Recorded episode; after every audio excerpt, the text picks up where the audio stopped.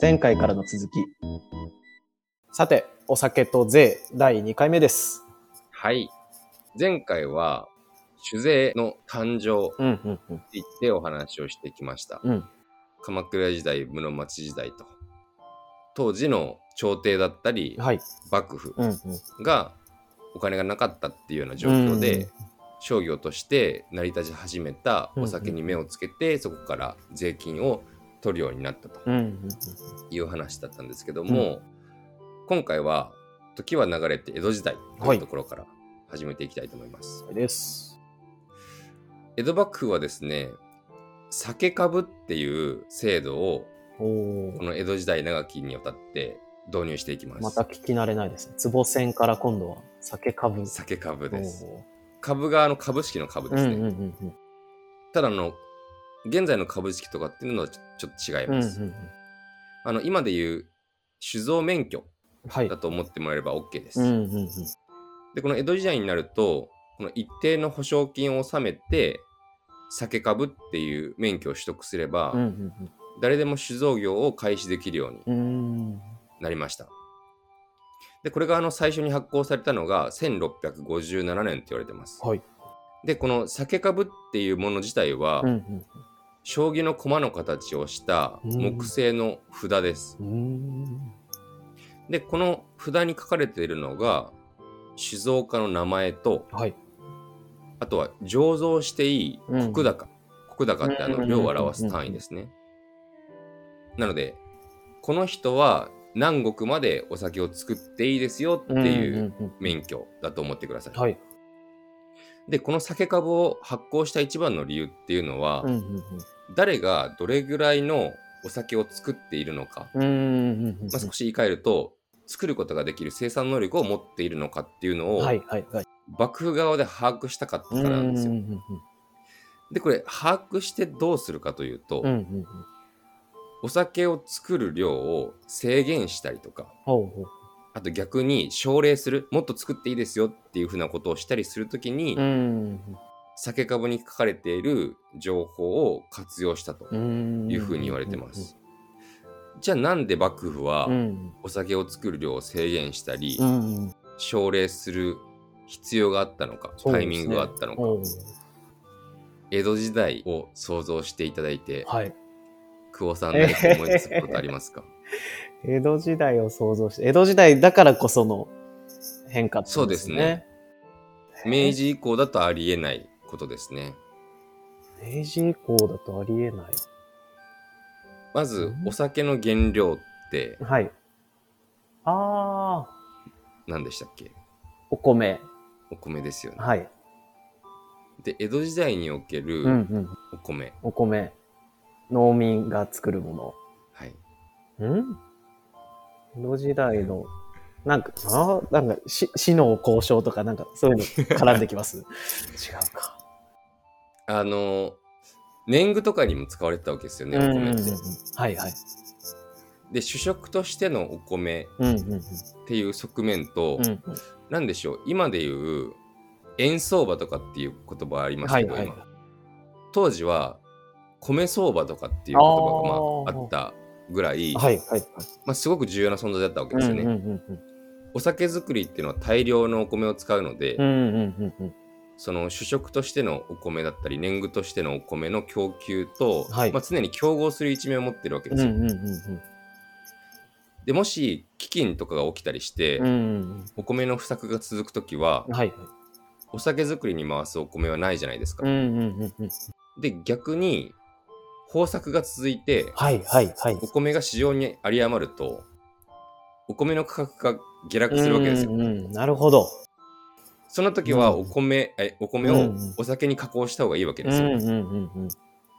なので現代でいう中央銀行が金利を上げ下げして、はいはい。景気をコントロールするように、うんうん幕府はその時々のお米の相場だったりうん。うんうん。食料事情に合わせてお酒作りを、まあ、統制したとうんうんうんうん。いうことですね。おお。これ面白いですよね。面白いですね。へえ。でもまあなんか実際にはあの酒株に記載されてる石高よりも。内緒でたくさん作ったりとあかあ。あとはもう酒株を発酵するときにはいはい。石高を水増しして申請したりとかっていう作り酒屋もあったらしいうんので、幕府は酒株改めって言って。その実態調査をしてほ本当はどれぐらい作っとるんですか？とかどれぐらい作れるんですか？みたいな調査をしてう。酒株を適正な数値に是正するみたいなことをうん江戸時代を通じて何度も行っていたそうです。へえなんかすすごい重要な、そうなんですよ。うん政策というか。うん。でこの酒株っていうのがうんうんうん江戸時代の酒税とどう関わっていたのかっていう話なんですけどうんうんもちろん江戸幕府もお酒作りっていうビジネスから税金をまあ集めるべくうん。はい。室町時代と同様酒税っていうのを作ります。うんうんでもこの酒税の名前を覚えなくてもいいんですけどうん。はい。酒運上って言います。うんうんうん。酒に運ぶに上で酒運上ですね。はい。でこの酒税っていうのが酒株うん特に免許ですよね。うん酒株の発行手数料と醸造所の、まあ、作り酒屋の営業税っていう、んんんまあ、2つの意味での立て付けでした。うんうんうんでこの酒運上を幕府が導入したのが1697年なんですけど、うんうんうんどれぐらいの酒税が課されたかというとですねはい。なんとお酒の販売価格のうん。50%です。おお。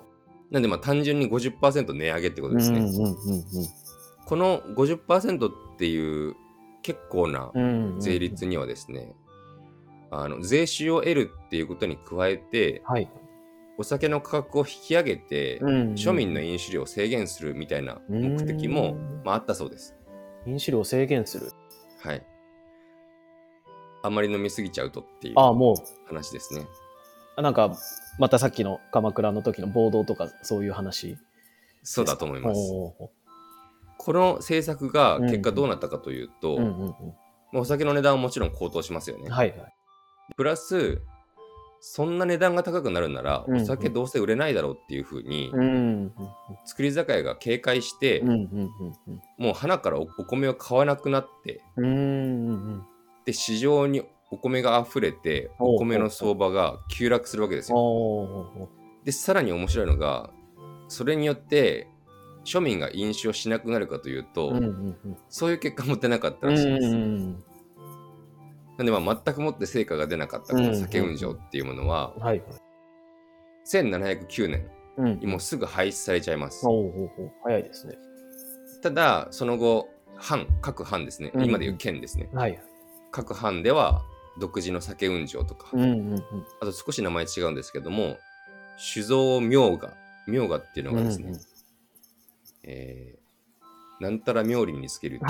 ように加えるっていうのでうんうん明画って書くんですけど、酒造明画って呼ばれる酒税が課されることもあったと。で、まあその後、幕府による、まあ、酒造統制、うんお酒造りの制限とか奨励ですよね。うん。はい。とか、あと、酒株改めみたいなことによって、まあ、幕府と醸造業界の、なんというか、吸ったもんだみたいなのがずっと続いていくんですうん。けど、江戸時代末期とかには、酒株をまあ持たない、免許を持たない酒屋が密造したりとか、はい。まあ、制度としては混乱混迷をうん極めるみたいな感じになるんですけども、うんうん一応酒株は明治4年うん。うんうんで酒運上酒えー酒造明画は明治8年に廃止されるまで、まあ、続くことになりますと以上が江戸時代のお話なんですけども、はい。次が明治維新が起きた後うんうん。2回の世界大戦を経て今にどうつながっていくのかっていううんうんうんところですね早速いきますがはい。明治は酒税に関する法律がうんうんうん立て続けに制定変更された時代でした。うんうんうんちょっとざっとお伝えすると、うん。はい。あの全然細かい内容気にしなくていいんですけど、うんうん。明治4年、清酒、濁酒、醤油醸造、観察、収容、並びに酒税法規則が制定されます。ほう。何のことだと思いますけど、もう一回言いますね。清酒、濁酒、濁酒ってあの、うんうんどぶろくですね。はいはい。で、醤油、醸造、観察、うんうんうん。収容、並びに修税法規則の制定と、うん。うまん。うん。あ、そういうものが制定されたと思ってください。はい。で、明治8年には、うん。種類税則うん。が制定されます。税則っていうのは税金の規則ですうん。ね。うん。うん。それが明治8年。で、13年には酒造税則が制定されます。さっきのは種類税則。はいで、今回が酒造税則。うん。で、29年には酒造税法が制定されて、ここからはあの焼酎とかもうん。うん。うん。酒税の対象に入ってくるんですけそこど、から入ってくるんですね。はい。うん。で、この、今いろいろ言いましたけども、うんうん細かい内容とか税率とか金額をお伝えしても、うんうんあのそもそも1円の価値が今とうん。どなってて分かりにくいので、うん。ちょっと割愛するんですけども、はいここでお伝えしたいこととしては立て続けにこの間増税してるっていうことなんですよ。うん。うん。それぞれの今言ったような規則とか、はい。法律が制定されるタイミングで増税がなされていると。うんでこの増税の背景っていうのがうん。うん。大きく3つうん。あります。はい。まずはまあこれまでの時代もそうでしたけども、うんうんお酒が多くの人にとってうん。必需品であるということ。うん。だからまあ税金を広く集めやすいってことですね。はい。はい。で2つ目が生産量がうん。もうこの時も極めて多くなってて、うん。明治初期の段階では日本で一番生産量が多い小工業製品だったんですよ。うん。うん。でそれが2つ目。で3つ目が地租改正っていう聞いたことあると思うんですけど、はい。地租改正っていうものに関係してきます。うん。ちょっとこれ地租改正の説明をするんですけども、うん土地に対する、まあ、課税方法の改革ですようね。ん。でどういうものかというとそれまではそれぞれの土地でどれだけお米が収穫できたかっていう、うん。収穫高に応じてお米で納めてもらってたわけですよね、うん。ただそうすると地域によっては税率もまちまちだしはい。はい。年によって収穫量って異なるので、うん。政府としての収入は安定しないじゃないでうすか、ん。そこで新政府が何をしたかというと課税の基準をうん。収穫高から土地の値段、うん。まあ地価ですよねうん。地価に変えて土地の所有者にうん一律地価の3%を納めてくださいねっていうふうにしたんですよ。。まあ、これがざっくり地租改正の説明であはいります。でそれが種類の増税にどう影響したかというと、うん。当時ですねあの帝国議会、うん。まあ、国会ですよね帝国議会で法律を作ってた議員さんの中には、地主の出身者が多かったんですよ。うん。地主ってまあ言ったら土地の所有者ですよね。はい。でそんな中地租だからまあ土地の税金うん。を増税しようとすると反対する人がまあ多いじゃないですか当然。うん。なんで地租の増税っていうのがかなり難易度が高かったんですよ。ほうほう。そうですよね。一方で議会内ではうんあまり利害関係が乏しかったうん。酒税の増税っていうのはうん。反対する人が、まあ、議会内ではですよ。あんまり出にくかったああ。みたいなのがあってちょっとまあ 3, 3つ改めて言いますね、うん。お酒が多くの人にとって必需品だうった、あと当時生産量がめちゃめちゃ多かったと、うん。で議会内で増税しやすかった、うん。っていうまあ以上3つの理由があって明治時代を通じて、まあ、度重なる酒税の増税が行われたとおでもちろんなんですけどうん。こういう事態に対してうん。お酒の醸造業者は強く反発しましたうん。で酒屋会議とかって呼ばれる減税を求める抗議運動とかも全国的に起こるんですけど。これ当たり前にちょっと説明してますけど全国的に起こるのすごくないですか？おお今だとなかなか考えられなくないですか？確かに。お酒業界が一つになってどっかに集まって、うん。まあ、業界団体がねあの減税を求めますみたいな資料を作ってうんうんロビー活動とかはしてくださってるんでしょうけど、うん。うん。なんかなかなかそういうのが全国的うん。に運動として広がるとかっていうのはね、はいはいはい。なんか明治時代らしいなといううんうんうんか自由民権運動とかもまあ相まってこういうことが起きたんだと思うんですけどで一方で明治27年にはですね日清戦争が勃発しますはい。なんでまあ戦争には多額の税金が必要になるうんでん。そうですね。国としては、まあ、何としても税収を確保したいとうん。うん。いうふうになるわけですよ、うんなので税金めっちゃ上げたいけど醸造業者めっちゃ反対してくうんるうん。みたいな況。状況です。はいはい。この状況下で明治政府はですね、うんうん。お酒に関するとあることを禁止することではい。お酒業界に増税を受け入れてもらうんですよ。おう。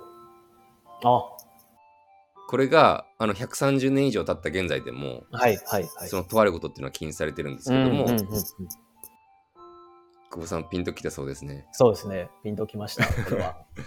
なんでしょう。自家醸造ですかね。そうです。ね。正解です。家でお酒を作ること。まあ自家醸造を禁止したと。うんうんこれが当時どれぐらい影響が大きかったかっていう、その度合いが分かる数字をお伝えしたいんですけど、うん。はい。当時、清酒と、まあ、これ日本酒です。清酒とうんうんどぶろくの製造数量、うんうん。400万石だったんですけど、これリットルに直すと、はい。7億2000万リットルです。おお。で、400万石だったのに対して、自家醸造の製造数量は100万石あったんですよ。ええすごくないですか ?20 ー。倍以上です。すご25%。いですねちょっと今だとなかなか考えられない数字ですけど。考えられないですね。ええで、そんな状況の中で自家醸造が禁止されれば、うんうんうんうん。庶民にとってはまあ痛いですけど、うんうんうんまあ、業者の作るお酒を飲むしかなくなるじゃうん。ないですか。うんうんうんうん。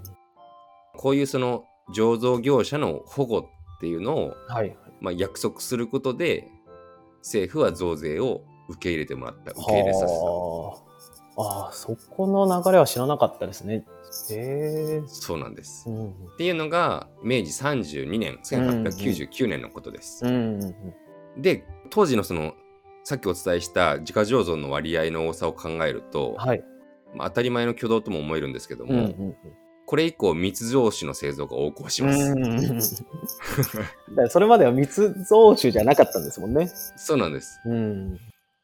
あの明治時代から、うんうんまあ、昭和初期、うんえー戦後ぐらいまでなんですけど、うんうんうんまあ、大体は地方での密造が多かったんですけど、第二次大戦後とかの混乱期には、はい。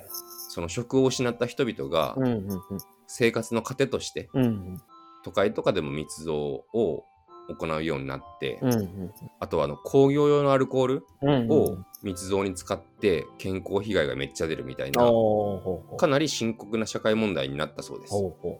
でちょっとこれあの時代をぐっと現在に近づけるんですけど、うん戦後の昭和25年うんうん。密造酒の製造をはじめとした酒税に関する反則うんうん。の件数が1年で5万件以上あったそうです。まうんあ、それぐらい、えー自家醸造っていうのうん。が当時の人たちにとっては当たり前だった。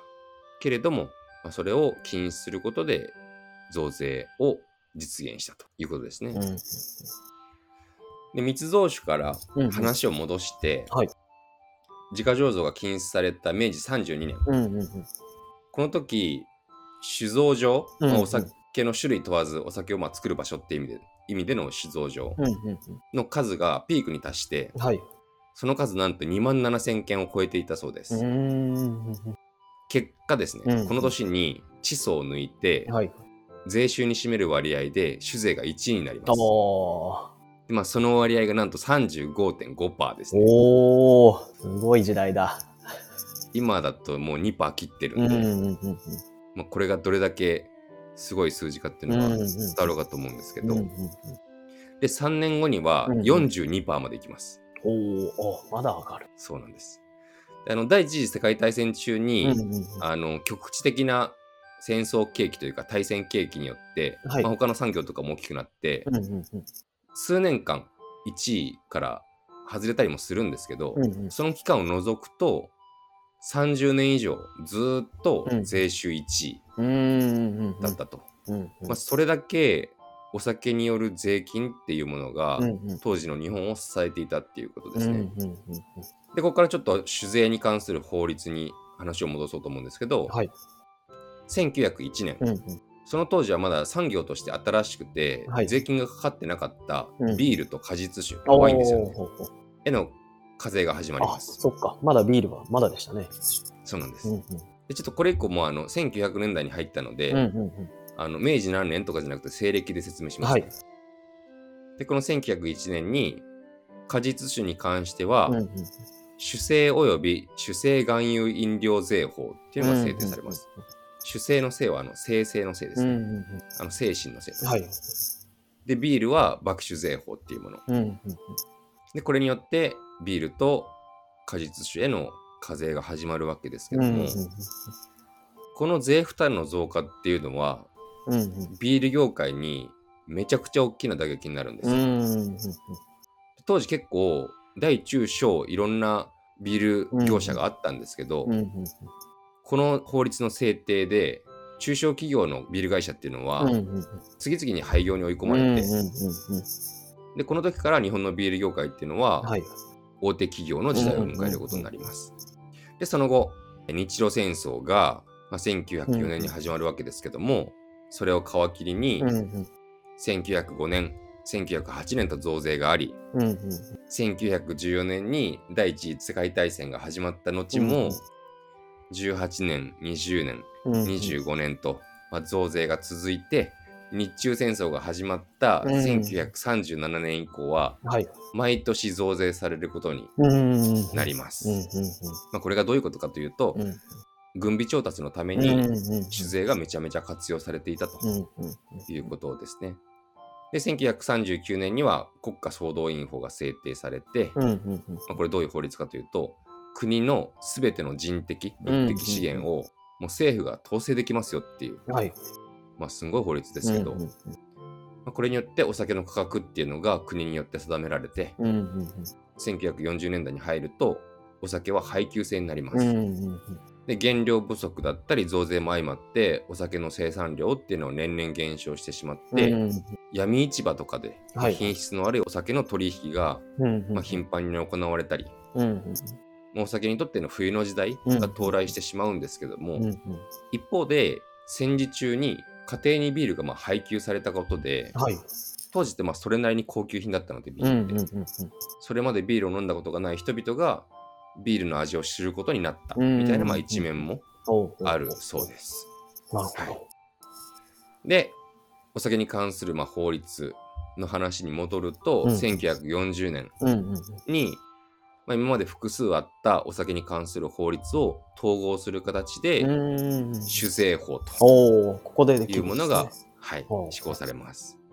で、その後戦争が終わって、うんうん1953年に戦前に作られた酒税法を、まあ、全て改正する形で、うん。うん。現行の酒税法っていうのがうんうん。施行されると。ほうほうほで、まあ、これ以降も各お酒の消費量の推移だったり、う。うんうんあとは貿易相手国からの、まあ、うん。圧力とか勧告みたいなことによって、何回も法律っていうのの一部は改正されることになるんですけども、はい。まあ、一旦現在の酒税法が制定されたよっていうところで、うん。今回は終わりたいと思います。はい。はい。なかなかちょっと駆け足で説明してきたんですけども、えーじゃあ次回は戦後の増税はい。について、まあ、ビール属性の2人ということで、うんうんちょっと次回はビールに着目をしておはい話ししていければなと思っております。はい。では、来週もお願いします。ありがとうございましたありがとう。ございました。次回へ続きます。